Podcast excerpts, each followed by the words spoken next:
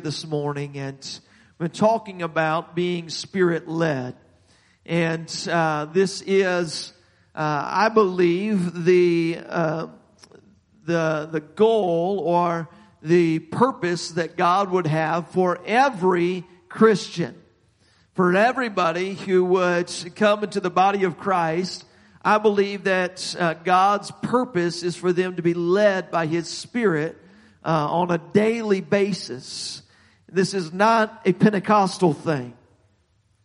This is not a charismatic thing to be Spirit-led. This is a Bible thing, to be led by the Spirit. I, I, I hear churches that would identify themselves as a Spirit-filled church. And uh, I've, I've been guilty of that myself at times. Just, you know, this is a Spirit-filled church. And we are a Spirit-filled church, but Uh, from what I can see and gather from the Bible, the church, the whole church ought to be a Spirit-filled church. That's really the only church, is one that is Spirit-filled and Spirit-led. And, and, uh, though sometimes, uh, when we, uh, talk, or when we, when we kind of look at our own lives and we say, well, what is, what is this talking about in Scripture about being led by the Spirit? What does that look like in my life?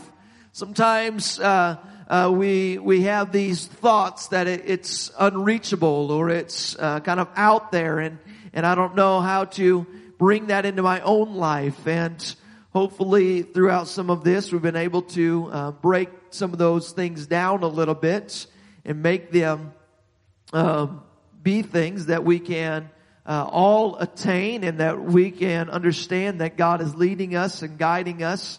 And we have spiritual markers to do that. We looked at a couple of weeks ago about the fact that it's a journey. It's a journey to be Spirit-led. That you may have been born again, but there's still a journey that we are on. You may have come into um, a relationship with God, and He may have filled you with the Spirit, but that was not the end. In fact, Jesus called it the new birth. You're just then being born again.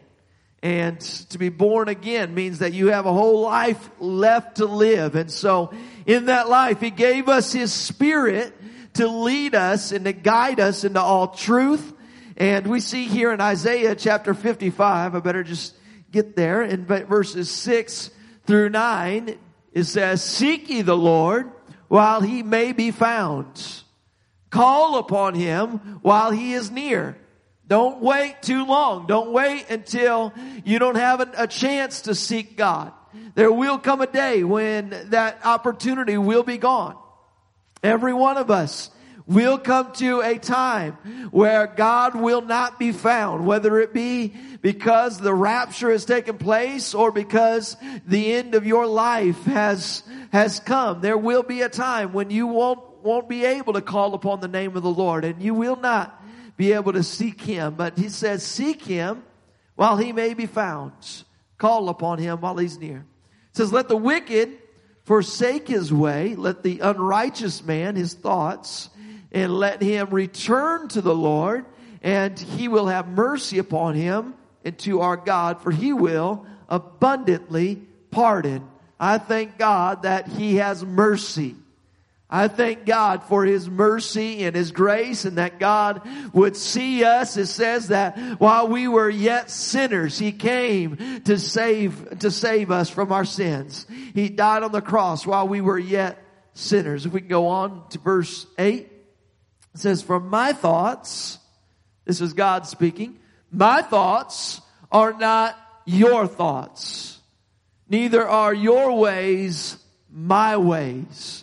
That God's thoughts and God's ways are very different from my thoughts and my ways. And this is what we're talking about when we say we ought to be Spirit-led, is that I want His thoughts and His ways to lead and guide and direct me, rather than my thoughts and my ways. Just for as the heavens are higher than the earth, so are my ways higher than your ways, in my thoughts than your thoughts. I, I heard a pastor uh, one time who was giving, uh, had a, a husband in that was asking just for some advice, some marriage advice. He'd been having some some problems that he had been going through in, in his marriage. And as he was seeking counsel and or giving counsel to the man, he, he asked him the question, well, well, what is what does it typically look like in your home? Do you uh, what are the conversations look like in your home? And and the man said, you know, I I haven't spoken to my wife in six months. He said, well, I think I know where the problem is at. He said, now, why in the world have you not spoken to your wife in six months? And the man said, well, I don't like to interrupt.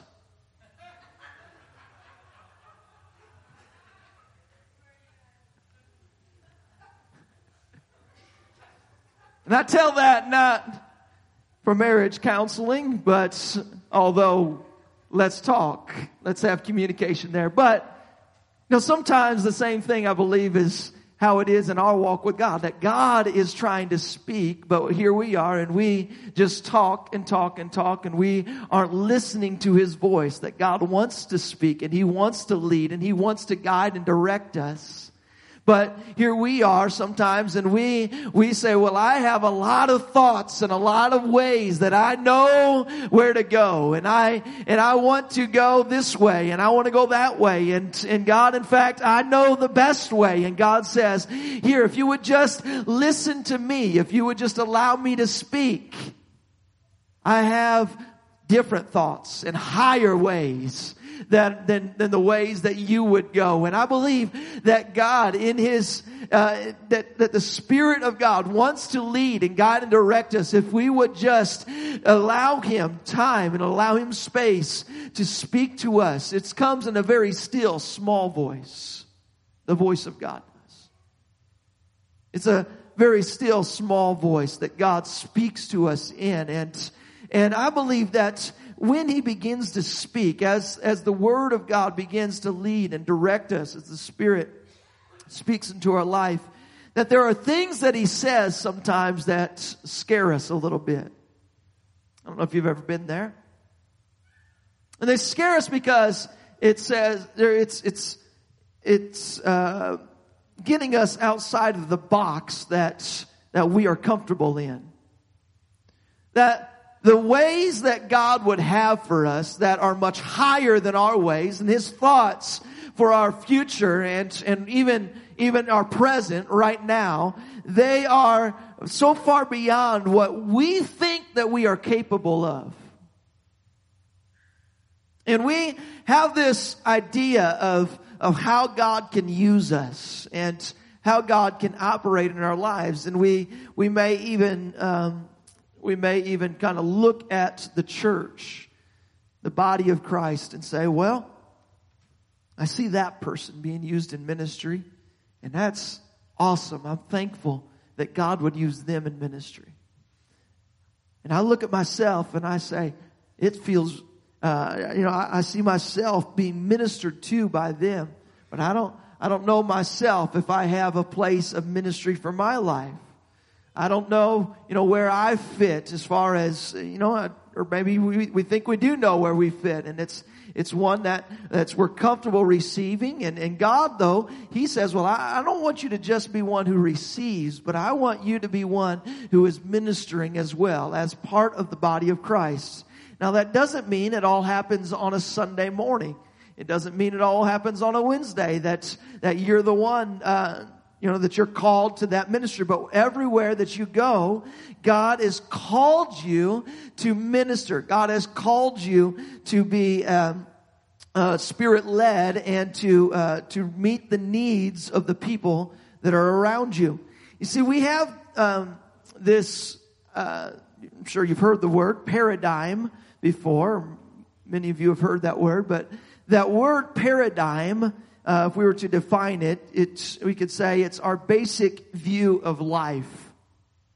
It's, it's the way that you look at life. It's, it's your mindset about, about how life is, uh, is constructed. It's, it's your basic view of the church. You know what, your paradigm is. It's, it's the box that you have that the church fits within. It's even, you can have a paradigm about God. Your thoughts, your basic viewpoints about the way that God operates. It's an unspoken assumption about how things are supposed to be. That's what a, a paradigm is. It's, it's the, un, it's the things that are in your mind that you have some borders and some limitations that are there about, you know, this is the way that God operates. This is the way that God is going to use me. And this is the way that God is, um, you know, God has, uh, has made me to be. And, and, and I'm never going to go outside of these parameters. And God is never going to ask me to go, go outside of these parameters, because that's the box that we have built. That's the thing, that's the paradigm that we have about how God should work and about how our life should go. See, the we see the apostles as well having some ideas about how God should work and about how things should go. Let's go to the book of Acts. Acts chapter one.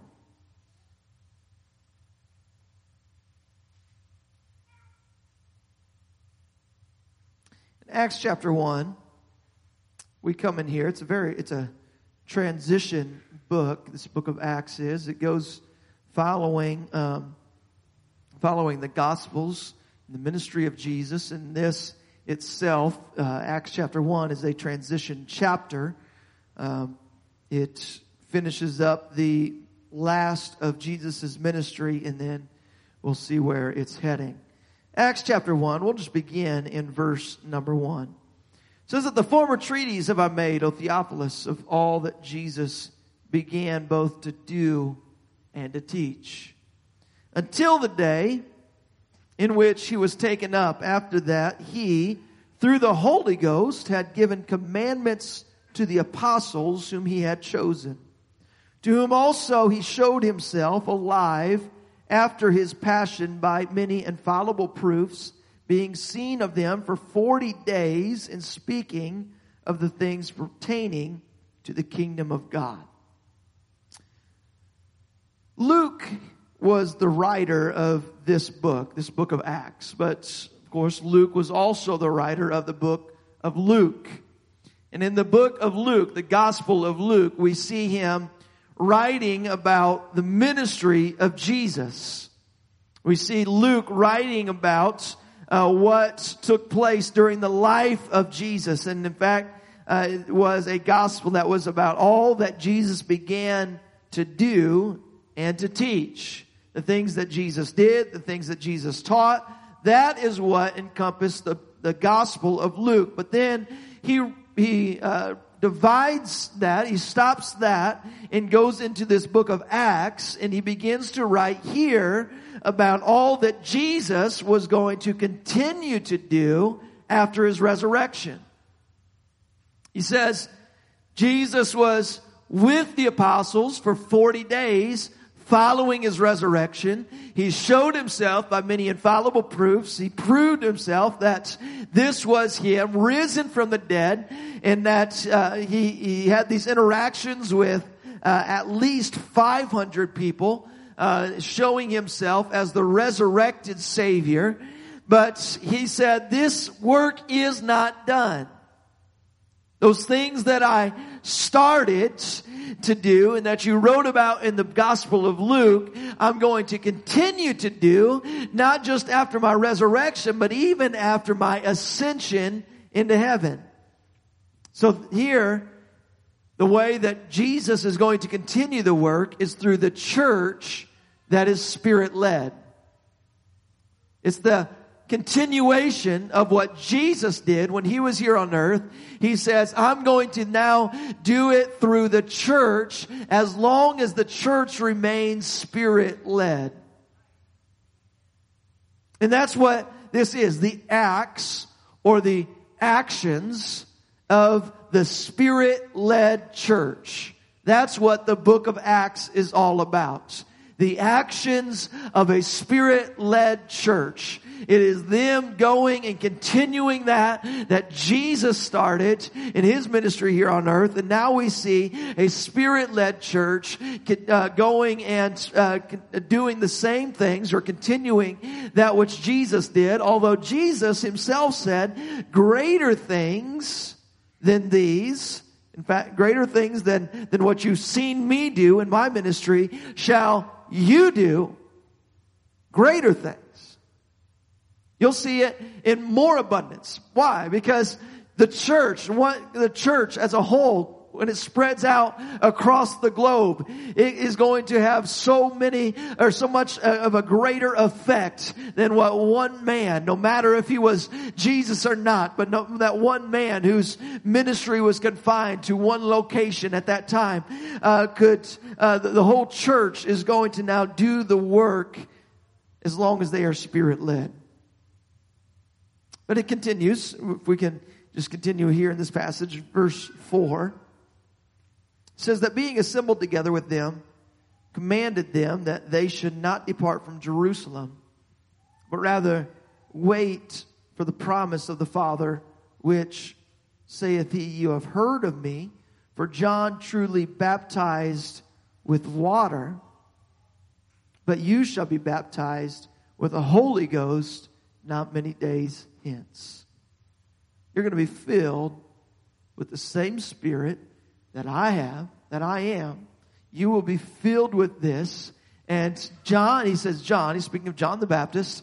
John, you saw him baptized with water, but you also heard the words that John said, that he that cometh after me shall not just baptize with water, but he's going to baptize with fire and the Holy Ghost. The Spirit of God will uh, will come uh, rest on him, and he will pour out his Spirit. And we see that about to take place, but this is Jesus promising that. Now, here's what I, I want to just mention, that what Jesus says, the first thing he says, is to go and wait. I want you to just go and wait. Wait for the promise of the Father. Now, sometimes we get in this place where we just want to rush God. You just want to go and and just, just do everything that God, you feel God saying to you. And, and, and God, sometimes He will... You know, he, he's told them of all the great things that are going to take place.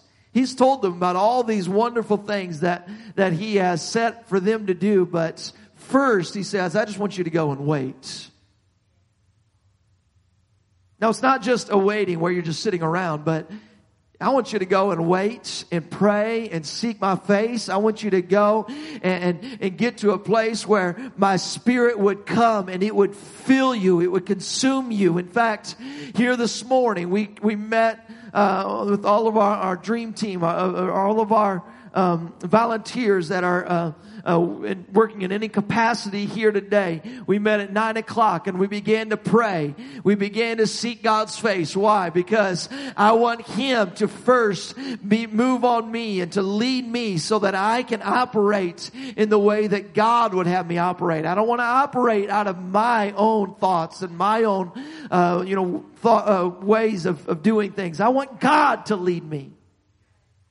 And, and, and you, I would hope would have a, a prayer life even before you come into the church. But, uh, but when we would come in here, I want to spend time before we have a service in prayer, in a, in a place of prayer where God can move us and God can speak to us. And, and that's what He was doing here before He released the apostles, before He released the church. He says, I want you to go and to pray. And they began to pray, and as they prayed, I'm getting ahead of myself here, but, but as they prayed, the Spirit of God came into that building where they were at, and it filled them with the Holy Ghost. It filled them with the Spirit, and it, it, it empowered them. It empowered them to do things that they never thought that they would be able to do. But God says, I just want you to go and wait. Now, God, I believe, has great things in store for you. Things that are outside the box of what you think are possible. You say, I don't, I don't even know if I want that. God wants it for you. God desires it for you. And as much as you may uh, be be timid or or say, I, you know, I don't, I'm comfortable where I'm at, I believe that God has so much more in store for you. That God wants this church to be a, a, a church that is, is multiplying, and you play a crucial part in that. You play a crucial part in the end time revival of this church. Friday night I was was in a service. We had our, our district conference down in, in Columbus, Indiana this past this weekend, and and I was praying at the altar following the service, and just Just tears dripping down my face, just as, as God is speaking to me the a vision for, for the revival that is coming to this church, and and not just not just here. I, I'm not here just to build up a church and just to fill these pews in this place. Although I want to see that happen, I it, I want to see every one of these seats full. But I don't just want that. I want churches to be birthed out of this church, and we need to reach those in every city and every county and those.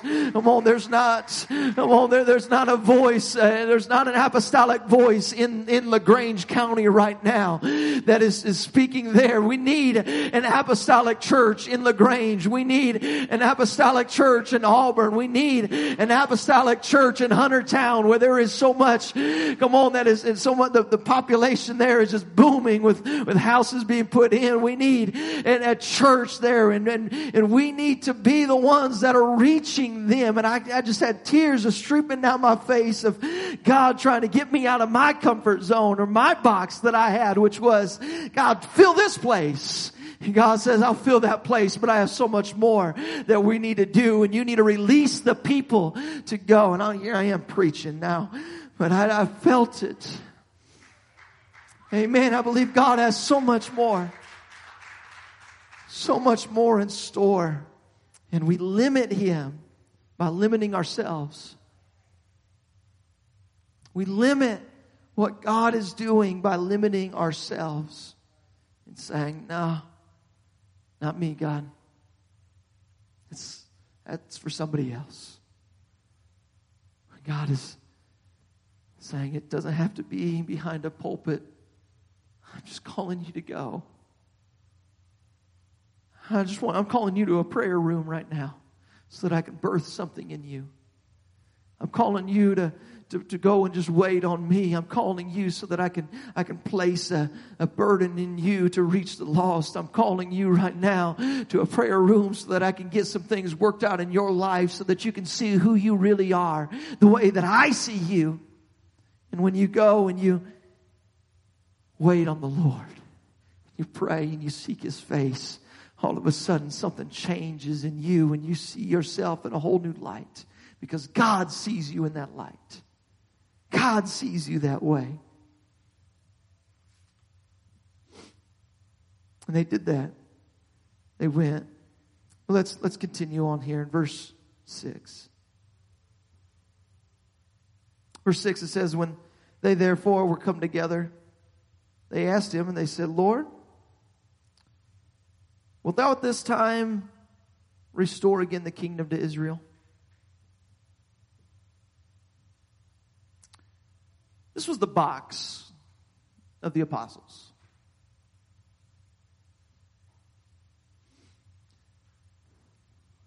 This wasn't just their box, but this was the box of the Jews of that day, their understanding of what the Messiah was coming to do, what God was coming to do. He was the purpose in, in their minds. And they thought they had scripture that, that supported this, this box that they had. It was that just as there had been a Moses who had freed Israel from the bondage in Egypt, and just as there had been a Nehemiah who was sent from Babylon to back to Israel to rebuild the walls and rebuild the city, and Ezra following him, and uh, and Jerub, uh, Jerubbaal and, and all of them that that came uh, following the, the Babylonian occupation, and And just as there had been the Maccabees and the Maccabean revolt that was trying to overthrow the uh, the Roman government, and they were seeing some progress in that, and just as all of them who had set the people free and phys- from their physical bondage, there was a Messiah that was going to come that would one day completely set them free in a physical way, and they would no longer be held in bondage in the, the Roman occupation that they were under there at that time. They believed, even the, the, the disciples, even after three and a half years with Jesus, they're still looking within their box that was saying, all right, God, now's the time. Jesus, are you releasing us to build the kingdom, to set us free from the bondage of Uh, of, of the Roman uh, occupiers? Are you, is this the time for you to restore the kingdom of Israel? See, pre-resurrection, the apostles were frightened. They were confused because they believed that Jesus was going to liberate Israel from the Roman rule. And then they see him being arrested, they see him being led to the cross, they see him uh, in all of this, and in all of their confusion, here they are, they're simply having to trust, God, I, I still believe that you are in control. Somehow this is going to work out. I, I still believe that he was the one that was going to set us free, and, and I, I thought he was going to lead us to be able to build this kingdom, to set us free. And then they see him up on that cross. I believe that some of their hopes were dashed. That that some of them they were uh, they were fine. They were they were in a place where it was, well, maybe I just wasted all that time believing that he was the one. But now the the resurrected Jesus gives them hope once again. Gives them hope. This was the one. This was the one that came to set us free. But yet still they had a box. Still they had parameters in which they thought God was working within, and and in their mindset it was that now that Jesus is resurrected, he's come back to lead us to establish this kingdom here on earth. But Jesus, his purpose was not to establish a physical kingdom of Israel, but to establish a spiritual kingdom. And that's what he did when he came and he conquered death, hell, and the grave. He established a spiritual kingdom, and and he did that through speaking new life. And now he's doing that through uh, telling them to go so that they can be filled with his spirit, so that his kingdom would would uh, remain and it would be uh, planted here on this earth. And so we continue. If we if you can, just go to verse seven of Acts chapter one.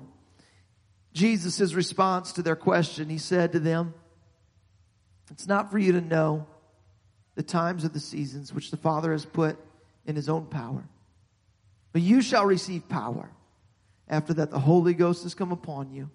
You shall be witnesses unto me, both in Jerusalem and all of Judea and in Samaria and to the uttermost parts of the earth."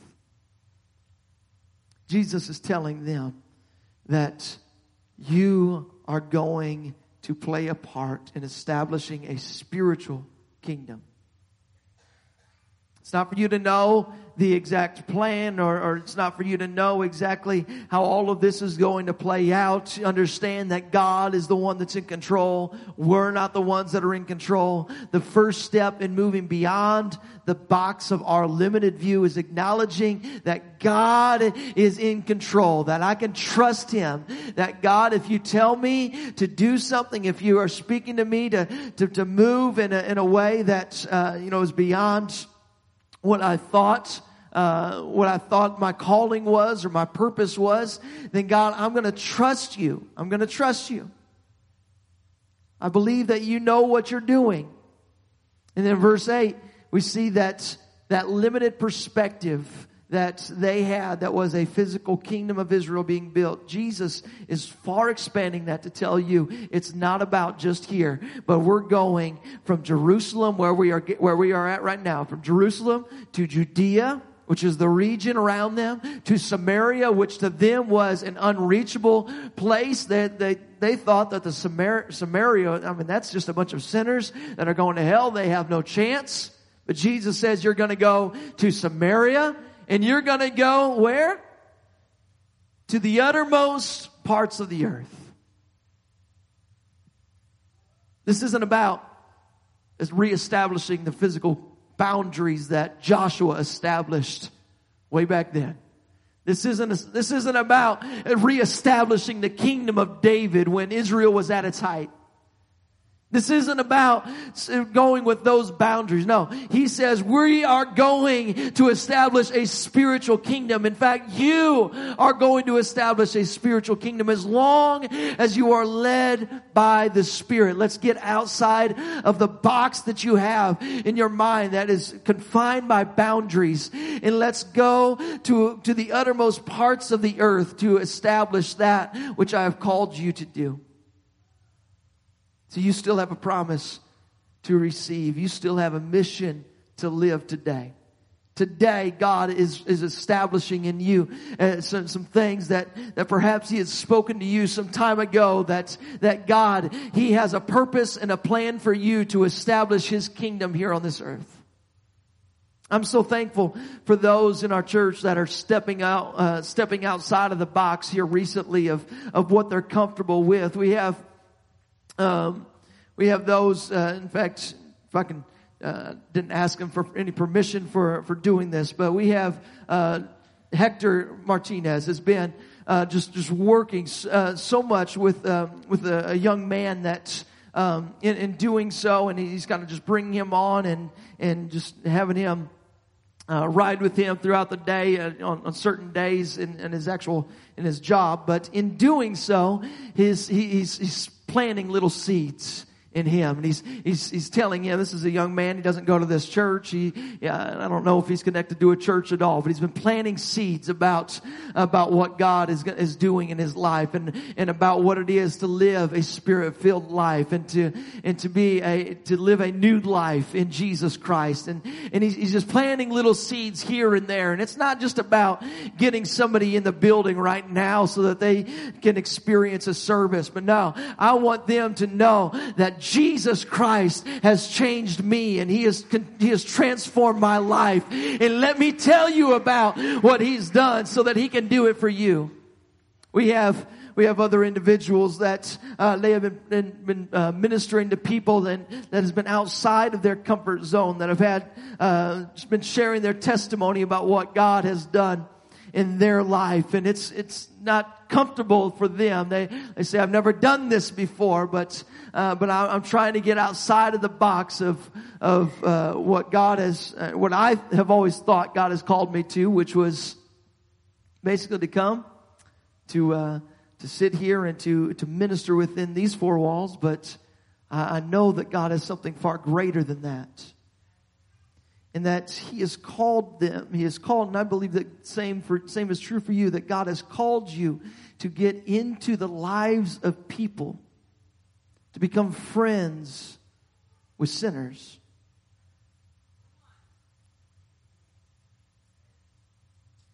Jesus was a friend of the sinners.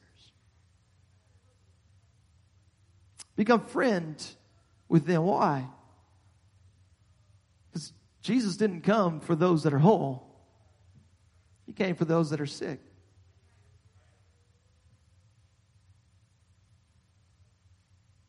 Why? Because if you want to know who was a sinner, I was a sinner. But Jesus came and He set me free from the bondage of sin. And none of us are perfect. There's nobody in here who is perfect. And this church is for per, this church is is for imperfect people, but, but we serve a perfect God who is able to come and restore and repair everything that we have, uh, every everything that we feel that is broken in our life. God wants to come and He wants to mend those broken hearts, and God wants to repair those things that have been broken down in our life. And God has such a greater purpose in store for you. And here I am, I've been preaching. We're not, we're not going to get through all all of this today, but, but I believe that God has a purpose and a plan for you that is outside the box where you're at. And, and, and, and I'm thankful for people that, uh, that minister here inside of this church. I'm thankful for every one of our Sunday school teachers. And, and we have people who are, uh, even now saying, uh, I feel a call to begin to minister in some of these areas. And I, I feel, you know, God drawing me to minister to children. I've never done that before. And I'm thankful for that. They're getting outside their box of what they thought was possible for them. But, but God has even called us to go outside of here and to minister where you're at, where you live, where you work, where, where you play, in the, in the areas of your life where you, uh, where, where you have that, um, you know, those, those people that you see on a regular basis. God is calling you to reach them. God is calling you to get beyond the box. See, the Spirit divinely orchestrated different events to lead the church beyond its limitations in order to fulfill the mission that he had for the church. The ascension of Jesus, Jesus going up into heaven, the fact that he was not going to be here with them for the remainder of their time here on earth, that was, uh, I'm sure, a scary thought for many of them. You mean you're leaving us? Jesus, you're, you're just going? You actually trust me? Oh, anybody ever felt like that? Like, God, how can you trust me? I don't even trust me. I don't even trust myself with the responsibility that you placed in my hands. But God, he trusts you. Or else this would have never been his plan. He would have just stayed here. He, Jesus could have lived for all eternity here on earth.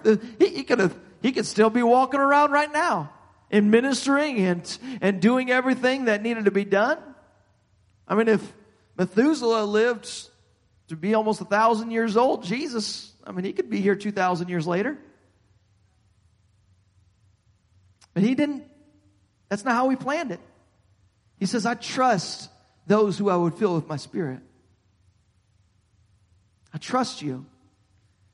And you may say, well, I, I don't know. I, I, I do things that are, that are wrong. I do things that, uh, you know, that uh, make mistakes. And I, and I question myself in this and that. And, and, I, and I go up and I, and I know I, I, you know, I should, I should have conversation with somebody about what Jesus has done in my life. But I stumble over my words, or I'm, I'm afraid I'm not going to know what to say. And God says, just go. Just be friendly. Just be a friend to them. Just let's let's let's get outside the box of what we we think for ourselves is possible, and, and just trust that God is leading you and that he will give you the words to say. It's what he, he promised. He says, in the time in which you go and, and, you, and that you're there and you're ministering to somebody, don't worry about what to say. I'll give you the words to say. I'll, I'll help you to know what to do. Just just follow my Spirit. Follow my lead. Understand that that it, it it's it's God that's working in us, and it's the Spirit that's leading us. And and when Jesus ascended out of the he- or up into heaven, he was leaving. Uh, he was leaving the, the the church. He was leaving the disciples that were there. But he didn't he didn't leave them, because he says, "I want you to go to Jerusalem, and I will I will come back down. My Spirit will come, and it will fill you, and I will still be there with you. I'm not leaving you. My Spirit will be in you. I may not be walking next to you, but now I will be in you. I'm not leaving you at all." And so what Jesus did by, uh, what the Spirit did by divinely orchestrating this event of him leaving, it, it allowed the church to go and to be Spirit-led every day of the week. We see the persecution of the early church, which they may have looked at, and uh, some may have looked at and said, well, I think we're done. They're going to kill us. But no, the Spirit, I believe, prompted the persecution. That there was persecution that came against the church, but it was because they were confined there to Jerusalem. And God said, or Jesus had told them, I want you to go not just to Jerusalem, but to Judea and Samaria, to the uttermost parts of the earth. We're going to go and bring this everywhere. And that's what happened when the persecution took place. The greatest persecutor's conversion, Paul, his conversion, led to an unprecedented revival. These events that happened early on in the in the church, we see the Spirit moving. You see a Gentile family's prayer meeting that led to multi-ethnic evangelism. We see Cornelius, he was the one, he was a Gentile. He was praying, and as he's praying, God then spoke to Peter, and and he he sent an angel to Peter, and, and there were some men that came and led him to Cornelius' house, this Gentile. And we see a multi-ethnic evangelism that began to happen following that. And it, we see these pivotal moments in their life where they had this box in their mind about what was possible, and God's saying, I want you to get, so, get outside the box. I want you to get outside the box of what you feel your life has, has led you to, and, and has told you what's possible. God, with God, all things are possible. Amen. I better wrap this up. We have our classes that are making their way back in. Let's just talk real quick about your box. Your box, just like the apostles, we all have our own view of God. We all have our own view about the world and about what God's mission is for uh, for this world, for reaching the world, where our where we play a part in this. We have our own box. And I can just ask the question, what do you expect God to do in your life? And you may be thirty years old right now, or you may be eighty years old right now. But what do you expect God to do in your life? Does He still have a purpose and a plan? Do you, are you boxing Him in today? Are you, or are you allowing the Spirit to continue to lead you? Do you have expectations? Are those expectations scriptural expectations? How do you respond when God is asking you to step outside the box? Do you tell Him, no, God, this is the only thing that I am comfortable doing? Or do you say, all right, God, let's get outside the box. I'll trust you. I'll let, I'll let your Spirit lead me. What, what do you fear about the mission that God has for your life? Are there things that you fear? Are there things uh, that you have? What would it take to trust God with those fears, pursue to pursue the will of God for your life, to pursue His mission? What would it take for that? I tell you, it would take being Spirit-led. If you allow the Spirit to lead you, it will take you beyond the box of anything that you thought was possible. We have there at the very bottom this thing, and I'll just explain it real quick as we're wrapping up here this morning. This is, in clinical psychology, a uh, a window into the way that we view ourselves and the way that others view ourselves. And we we see Drew Hari's window about the things that are open, the open self, the, the areas of our life that um, that you know we put out there and that others are able to see. But there's also areas of our life that that we keep hidden, that we don't want anybody to see, and we never give them access to it. But we have access to that. There's there's other things that are a blind self, some areas that we are completely blind to, that uh, when others see us, they see us in one light, and you may not even realize it. And then there's there's a whole other area of your life that is is unknown. It's an unknown self. And, and here's, this is something, I'm not going to get into all the clinical psychology stuff, but here's what I want to say is that when you are Spirit-led, when you allow the Spirit to begin to work in your life, it begins to work in every one of these areas of your life. It, it unlocks potential in you. It, it unlocks some things that you have tried, that you have kept hidden because you're afraid to show that, that part of yourself. But it's a testimony about what God is doing.